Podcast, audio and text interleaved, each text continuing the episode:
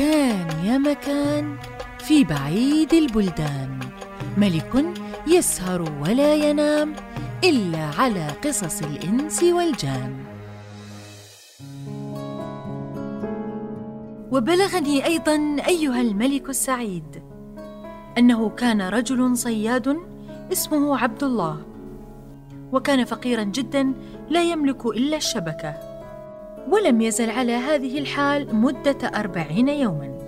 وهو في كل يوم يروح إلى البحر من طلوع الشمس إلى غروبها ويرجع بلا سمك وهو في غم عظيم. مرادي أن أقطع هذه الشبكة وأرتاح من هذه المعيشة. كأن رزقي انقطع من البحر فإلى متى هذه الحال؟ ثم حمل شبكته وتوجه إلى البحر. وأخذ الشبكة ورماها وصبر عليها ساعة زمانية. فلما أخرج الشبكة رأى فيها آدميا. فظن أنه عفريت من عفاريت سيدنا سليمان الذين كان يحبسهم في قماقم النحاس.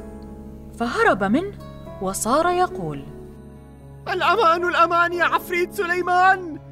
فصاح عليه الآدمي من داخل الشبكة وقال تعال يا صياد لا تهرب مني فإني آدمي مثلك فخلصني لتنال أجري فلما سمع الصياد كلامه اطمأن قلبه وجاءه وقال ألست عفريتا من الجن؟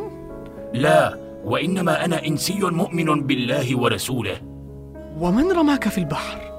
أنا من أولاد البحر كنت دائرا فرميت علي الشبكة ونحن أقوام مطيعون لأحكام الله ونشفق على خلق الله تعالى. ولولا أني أخاف وأخشى أن أكون من العاصين لقطعت شبكتك. ولكن رضيت بما قدر الله علي. وأنت إذا خلصتني تصير مالكا وأنا أصير أسيرك. فهل لك أن تعتقني ابتغاء لوجه الله تعالى وتعاهدني وتبقى صاحبي؟ أجيئك كل يوم في هذا المكان وأنت تأتيني وتجيء لي معك بهدية من ثمار البرفان عندكم عنبا وتينا وبطيخا وخوخا ورمانا وغير ذلك وكل شيء تجيء به إلي مقبول منك. ونحن عندنا مرجان ولؤلؤ وزمرد وياقوت وجواهر فأنا أملأ لك المشنة التي تجيء لي فيها بالفاكهة معادن من جواهر البحر. فما تقول يا أخي في هذا الكلام؟ الفاتحة بيني وبينك على هذا الكلام. فقرأ كل منهما الرحمن وخلصه من الشبكة. مالك يوم الدين. ثم قال له الصياد ما اسمك؟ اسمي عبد الله البحري. فإذا أتيت إلى هذا المكان ولم ترني فنادي وقل أين أنت يا عبد الله يا بحري؟ فأكون عندك في الحال. وأنت ما اسمك؟ اسمي عبد الله أيضا. إذا أنت عبد الله البري وأنا عبد الله البحري. فقف هنا حتى أروح وآتيك بهدية. فراح عبد الله البحري في البحر. فعند ذلك ندم عبد الله البري على كونه خلصه من الشبكة. وقال في نفسه من أين أعرف أنه يرجع إلي؟ وإنما هو يضحك علي حتى خلصته. ولو أبقيته كنت أفرج عليه الناس في المدينة وآخذ عليه الدراهم وأدخل به بيوت الأكابر. فصار يندم على إطلاقه ويقول في نفسه راح صيدك من يدك راح. فبينما هو يتأسف على خلاصه من يده وإذ عبد الله البحري رجع إليه ويداه مملوءتان لؤلؤا ومرجانا وزمردا وياقوتا وجواهرا. وقال له خذ يا أخي ولا تؤاخذني فإنه لو كان عندي مشنة كنت أملأها لك. فعند ذلك فرح عبد الله البحري وأخذ منه الجواهر وقال له عبد الله البحري كل يوم تأتي إلى هذا المكان قبل طلوع الشمس. ثم ودعه وانصرف ودخل البحر. وأما الصياد فإنه دخل المدينة وهو فرحان. ولم يزل ماشيا حتى وصل إلى فرن الخباز وقال له يا أخي يا أخي قد أتانا الخير فحاسبني.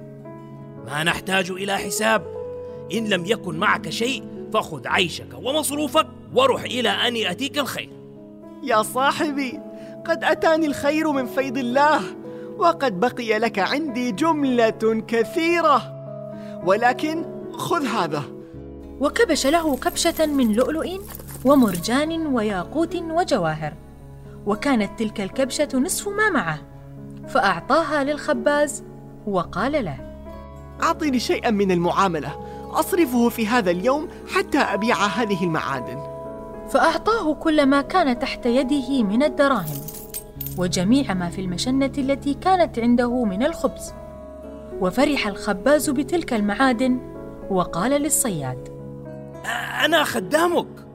وجمع العيش الذي عنده على رأسه ومشى خلفه إلى البيت فأعطى العيش لزوجته وأولاده ثم راح إلى السوق وجاء باللحم والخضار وسائر أصناف الفاكهة وترك الفرن وأقام طول ذلك اليوم وهو يعاطي خدمة عبد الله البري ويقضي له مصالحه. فقال له الصياد يا أخي أتعبت نفسك. هذا واجب لأني صرت خدامك وإحسانك قد غمرني. أنت صاحب الإحسان علي في الضيق والغلاء. وبات معه تلك الليلة على أحسن حال. ثم إن الخباز صار صديقا للصياد. وأخبر عبد الله البري زوجته بواقعته مع عبد الله البحري ففرحت وقالت اكتم سرك لئلا تتسلط عليك الحكام. إن كتمت سري عن جميع الناس فلا أكتمه عن الخباز.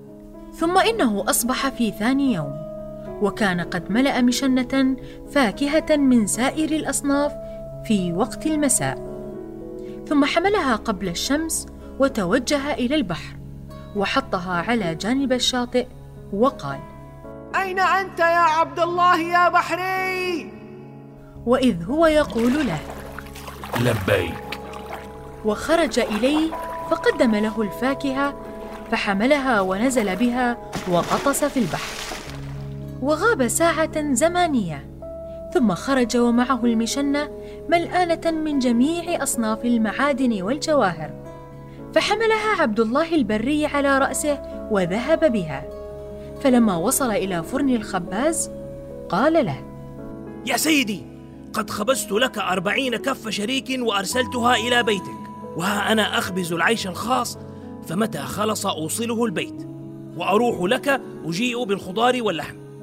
فكبش له عبد الله من المشنة ثلاث كبشات وأعطاه إياها. وتوجه إلى البيت وحط المشنة وأخذ من كل صنف من أصناف الجواهر وأخذ جواهر نفيسة. ثم ذهب إلى سوق الجواهر ووقف على دكان شيخ السوق وقال اشتري مني هذه الجواهر. فقال له الشيخ أرني إياها. فأراه فقال له هل عندك غير هذا؟ عندي مشنة ممتلئة. قال له أين بيتك؟ فوصف له عبد الله حارته.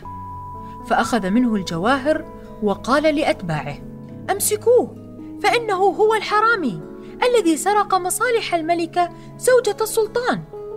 ثم أمرهم أن يضربوه فضربوه وكتفوه. وقام الشيخ هو وجميع أهل سوق الجواهر وصاروا يقولون مسكنا الحرامي. وبعضهم يقول ما سرق متاع فلان إلا هذا الخبيث. وبعضهم يقول ما سرق جميع ما في بيت فلان إلا هو. وبعضهم يقول كذا وكذا. كل ذلك وهو ساكت. ولم يرد على أحد منهم جوابا ولم يبدئ لهم خطابا حتى أوقفوه قدام الملك. فقال الشيخ يا ملك الزمان لما سرق عقد الملكة أرسلت أعلمتنا وطلبت منا وقوع الغريم. فاجتهدت أنا من دون الناس وأوقعت لك الغريم. وها هو بين يديك وهذه الجواهر خلصناها من يده.